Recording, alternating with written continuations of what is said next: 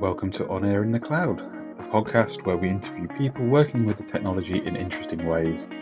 This is episode 7. You're joined by Gregor Suttie and me, Matt Boyd. Uh, this week, Keith is off at a conference in Florida, um, and we are talking to uh, Jonah Andersson. Uh, Jonah, please introduce yourself. Yes. Hi, everyone. Uh, thank you for tuning into this episode today. And uh, thank you also, Matt and Gregor, for inviting me on, uh, on this podcast on air in the cloud. So thank you for having me and introduce myself. Yes. yeah. So I'm Jonah Andersson from uh, Sweden. I work as uh, a day job. Eh, I work as a senior uh, Azure consultant at Solidify. It's a IT consulting company in Sweden. And I also uh, started up a new company called Jonah Andersson Tech that focuses on Azure training. So I do that. And outside work, I am very active in the community as a Microsoft MVP, speaking in conferences, leading uh, uh, Azure User Group Sweden, which is a community I started during the COVID times. And uh, I, aside from that, um, uh, writing my book and other community stuff that I'm passionate about that you see around. Awesome. Yeah, so that's me, the short version. yeah, awesome. So you're very busy, Jonah. That's good to see and hear. Um, so you recently joined Solidify. Tell us a little about uh, what you did before that and, and how's the job going now? Yeah, so I recently joined uh, Solidify just in August, and uh, before that, uh, I worked in other consulting company, uh, IT consulting. So I've been an IT consultant for the past uh, seven, eight years. And what I do as an IT consultant, uh, it's first from the beginning, I really focus on full stack development with .NET and C Sharp and working with Azure. And then recently, for the past two to three years, I've transitioned to 50% developer role and then uh, most uh, and then uh, 50% or more than 50% uh, working with cloud uh, cloud development and cloud infrastructure with azure and devops. So i'm leading i'm a kind of like devops lead uh, an infrastructure lead in my consulting uh, client right now. So i'm pretty much everywhere depending on how how you need me you know consultant. So that's what i what i do nice cool so uh, uh, alongside your, your day job um, you also have your own podcast um, can, can you tell us a, a bit more about uh, that Yes, I do. I do. So it's interesting to be in the podcast while you yourself is a podcaster also. yeah. So I do have, uh, I co-host a podcast called Extend Women uh, in Tech podcast. Uh, it is uh, a podcast that I run on our free time, my free time with another uh, developer in Sweden. She is a front end developer, and we collaborated uh, to keep the podcast active uh, and our mission is to interview uh, women in tech, not just women in tech, but everybody in the tech industry that uh, has interesting tech su- success stories to share.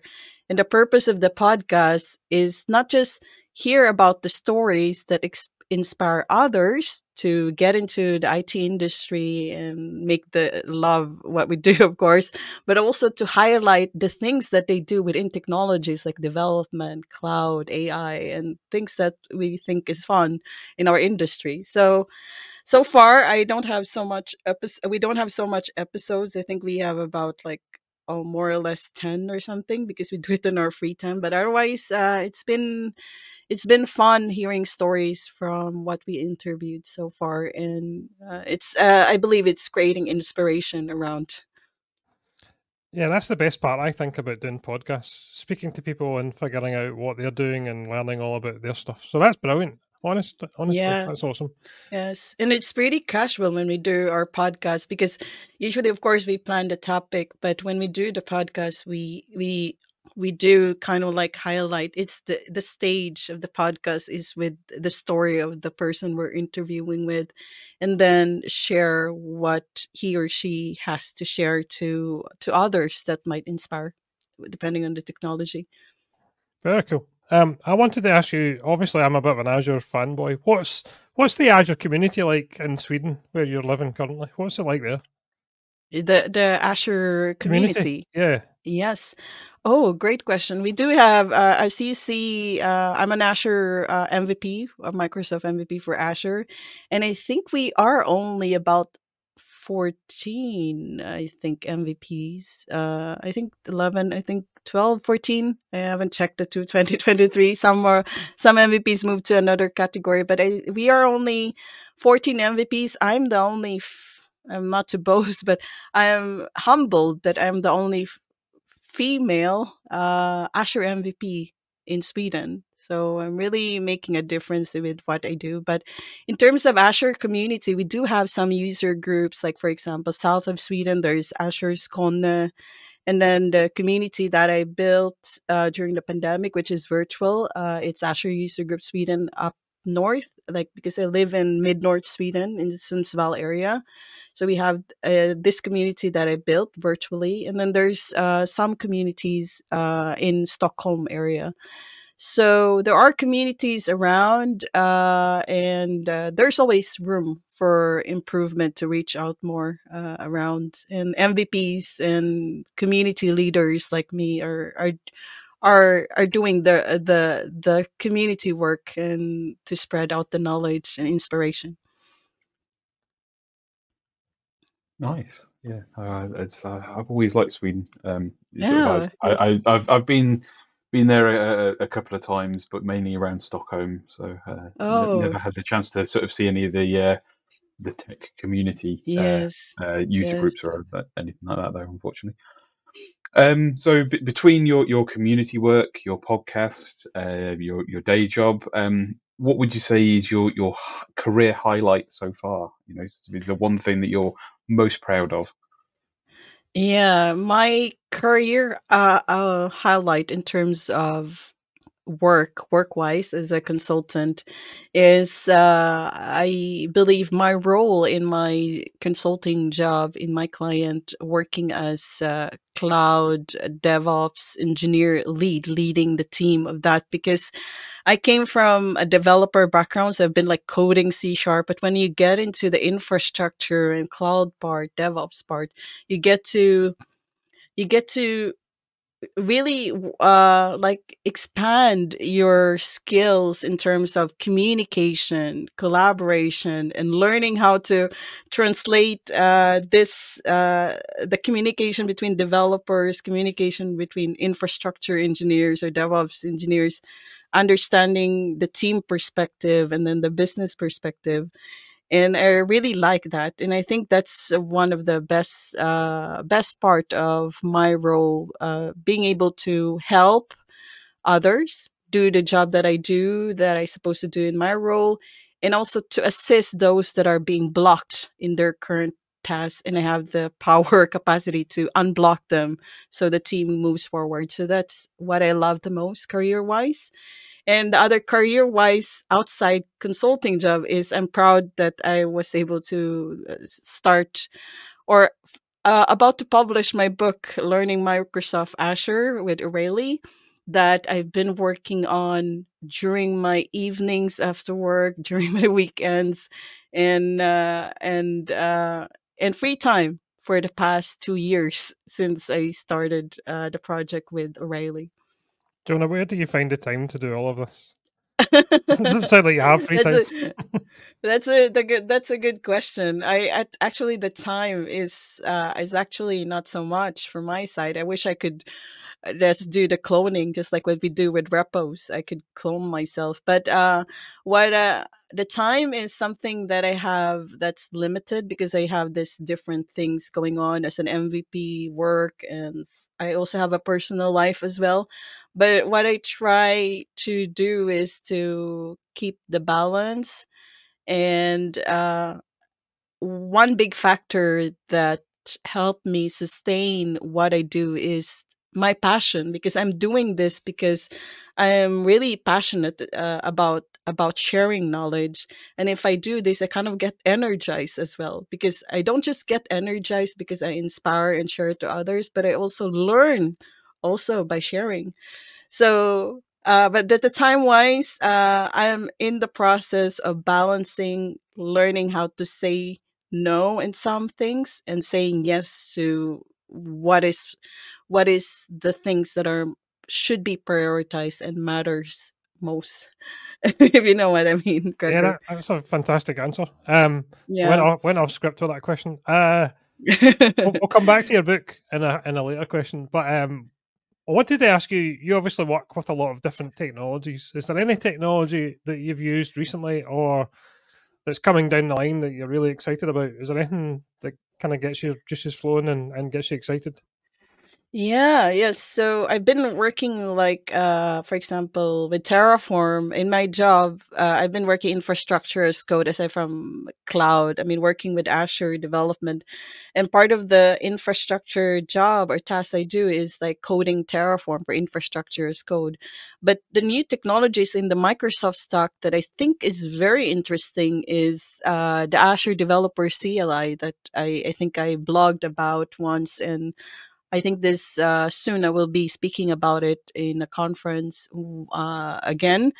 Uh, first time I talked about it was a few years ago in Microsoft Build Sweden. They asked me to speak about uh, the topic, but what I'm excited about it is the the ability to code the infrastructure as code, for example, Bicep, and then the Azure pipelines, not just Azure, but also GitHub, the, the CI CD part of the project, and then the source code, which combines the front end and the back end in one solution, which actually in, helps uh, developer productivity at the same time collaboration between different teams from infra devops and developer uh, themselves. So that's what i'm excited about and of course there's a lot of things containers there's a lot of things going on in the azure side and uh, other side as well. Yes a lot of great things with tech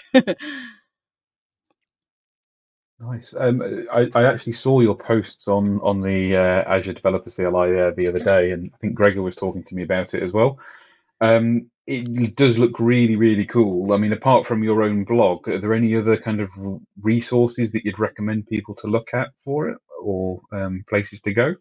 Yeah, aside from the blog, of course, uh, there is a, Microsoft Learn is actually a good uh, source of um, of documentation in terms of Azure Developer CLI, and I think uh, on Azure Friday by Scott Hanselman, Hanselman, he has an episode, one of the recent episode for the past months, uh, where uh, he, interviewed one of the product team members. Uh, I think is, I forgot her name, but there's a good demo and presentation about uh, how Azure Developers CLI can be used uh, in real projects. And when I was in Build a few weeks ago in Microsoft Build uh, Sweden, Microsoft Office, that someone in the audience asked me, "What is it good for?" Uh, so it was a good question because like every time new technologies comes in, you always get a question. I already have this working one. Why should I choose that other than what I have? so it was a great question. So the question I had was, uh, what is this, what is a good use case for Azure Developer CLI? And I did answer that it's pretty good uh, in terms of proof of concept uh, in teams that are still getting started in uh, cloud development but want to speed up the process. So they have this like uh, like a template or a boilerplate pla- template that they can get started spin up right away and adopt the azure developer cli templates into their own use case and customize it as as they want.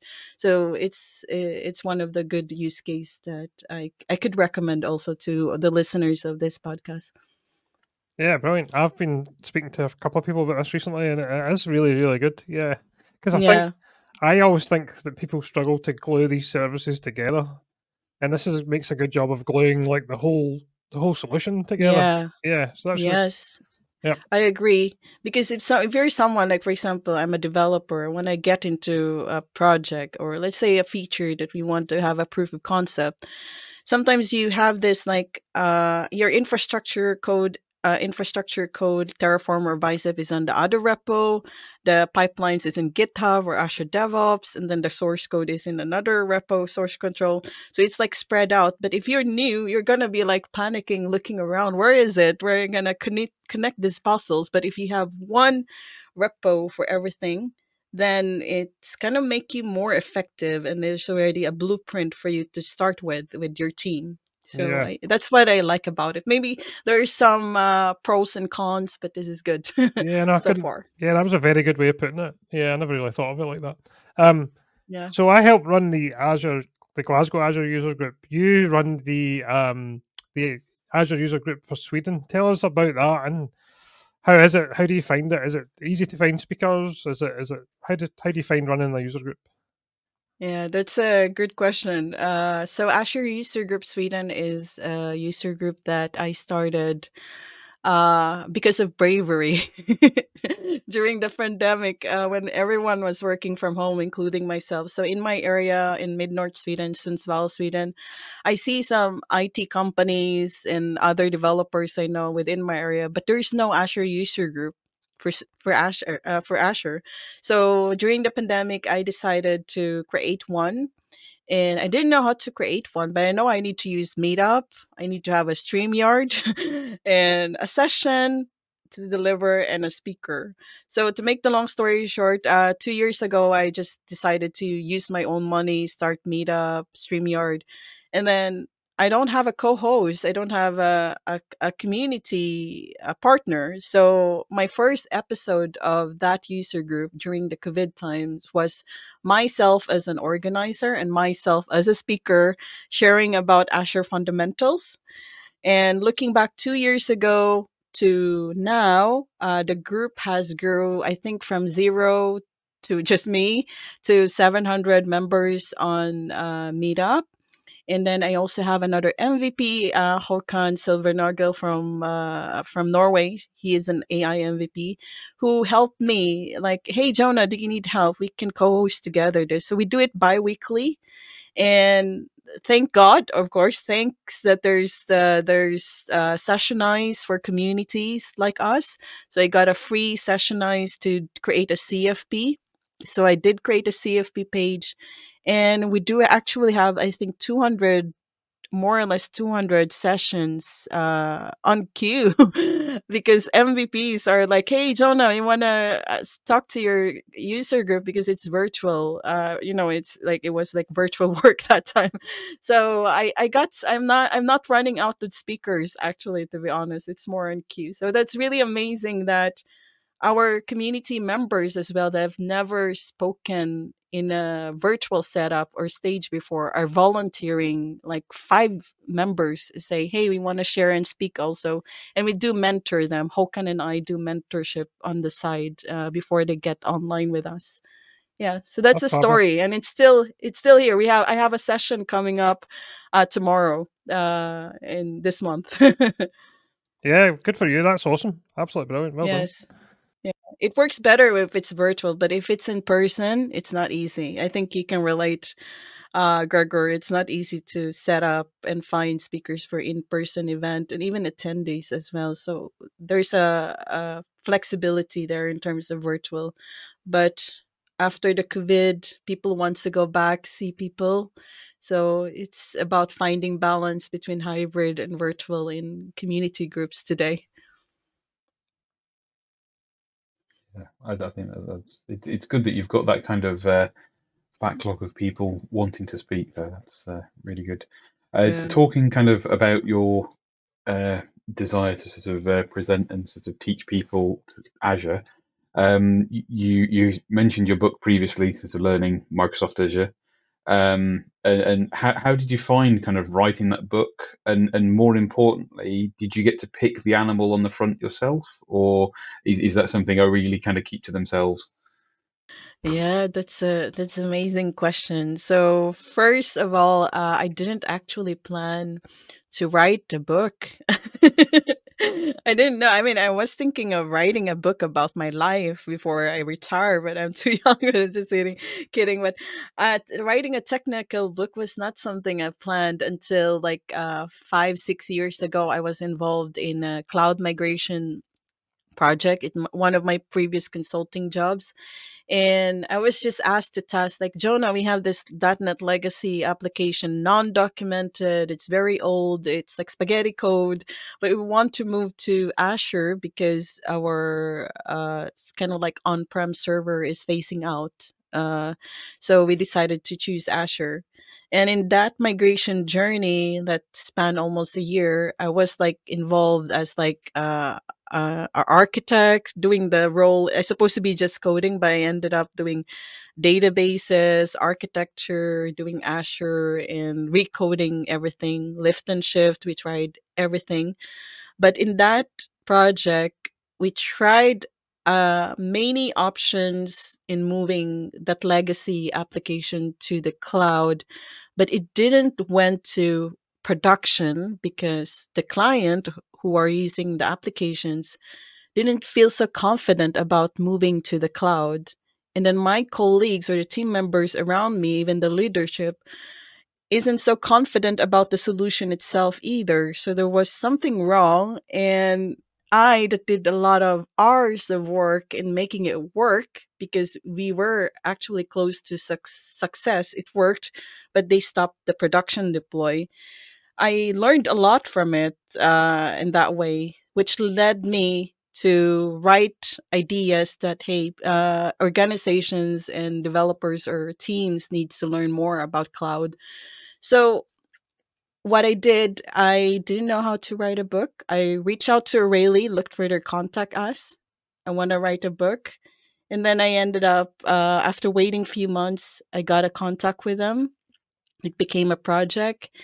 And to answer the second question about the book cover, I didn't get to choose that in my submission of proposal. He said uh, you get random covers when depending on when your cover is deployed. So originally I asked I want to have a dog because I'm a dog lover, but then I didn't get it. But uh, I got the hyacinth macaw, which is the uh, biggest uh, macaw or parrot in the world, and it's blue and I like it because it matches Azure and my favorite color. Yeah, the cover looks amazing. yeah, it's really really good. It's why I thought you might have got to pick it, as in sort of it, it fits yeah. the uh, the theme really well. Yes, yeah, it is. So I'm glad that I got one that uh, I like to see every day, or readers like to see every day. yes. Jonah, just a quick question: Would you write another book? Do you think, or has this been quite a lot of effort? Oh, not right away, I think. I think I would wait a few years. or maybe if I would write a book in the next year or two, I would write a book about something more soft skills or maybe non-technical. Uh, but otherwise, it's been a, a good uh, a good project. I learned a lot, and one of the learnings I have, is, of course, the more you write about the topic, just like speaking, the more you share about it, the more you learn yourself as well. But the other part that I learned is communication between different people that you work with and also learning how to accept feedback because when you write a book you get technical review feedback and that would really test hey uh, you wrote this this should be something else and that would really allow you to do a self check about what you wrote so that's that's a good thing. So yeah i'll wait another year before i write another one. Yeah don't blame me don't blame me um so we recently met up for the very first time at experts live in prague. Did you enjoy yeah. prague? Did you enjoy experts live? Tell us all about that Yes, I did enjoy uh, Experts Live. So I was given the opportunity by Experts Live's uh, organizer, EC, most especially, invited me to be part of the uh, Expert uh, Lives Ask the Expert for uh, cloud Azure migration. And I really enjoyed being in Prague for the first time, even though it was just like a few days. And I also enjoyed uh, meeting you, Gregor, and uh, everyone from the cloud family. Nicholas Chang was also like presenting. So it was a, a great, uh, great conference and great to be there first time. And I really enjoyed all the fun we did there with the community. Cool. Uh, you have any more presentations planned or any other conferences that you want to, to go to and speak at? Yes, uh, I do have one coming up in Sweden. So in the 26th or 25th of October, I will be at uh, Swetugg uh, conference. It's a .NET conference uh, for uh, developers locally in Sweden, south of Sweden and it's Swetugg Gothenburg. And there I will be speaking about Azure Developer CLI in a bigger perspective, in a developer perspective than what I uh, spoke about an MS build. So I have that. And then in November, I have the ESPC also. I will speak about what are when not to use serverless in in development in project and then december i have european cloud summit where, where i will speak about uh, my cloud migration journey uh, that led me to write this book as well. So i have one at least one conference per month because at the beginning of the year i had like three conferences in a month and it was too much. So i'm slowing down Very cool. Jonah, I've got a question that's just on the top of my head. Um, yes. You're, you're obviously a very passionate person.